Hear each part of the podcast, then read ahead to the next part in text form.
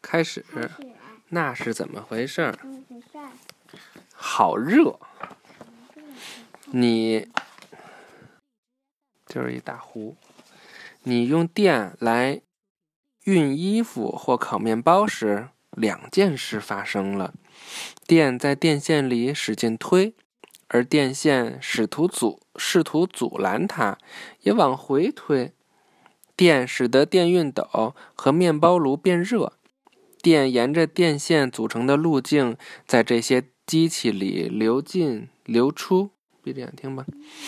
这些路径的大部分很容易导电。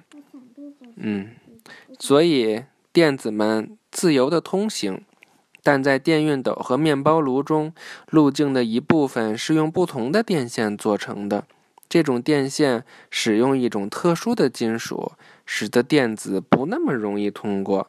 这样的线经常是非常细的，或者绕成很长很紧的线圈它们不容易导电。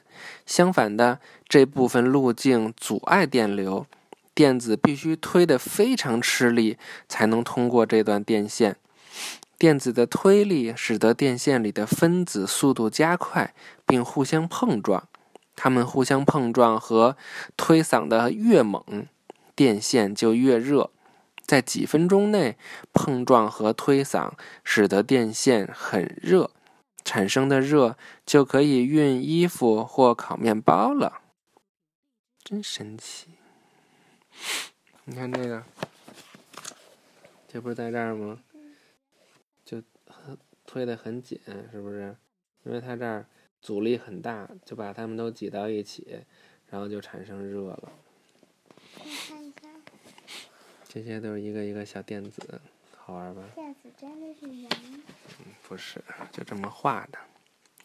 全知道，对电熨斗和烤面包机来说，电电阻电阻是好事，但是对许多机器来说，电阻是在浪费电。因此，科学家总是在想方设法要创造出能无阻力的传导电流的材料。这些材料叫做超导体。也许有一天，人们能够乘坐悬浮在超导磁体上的高速列车上旅行。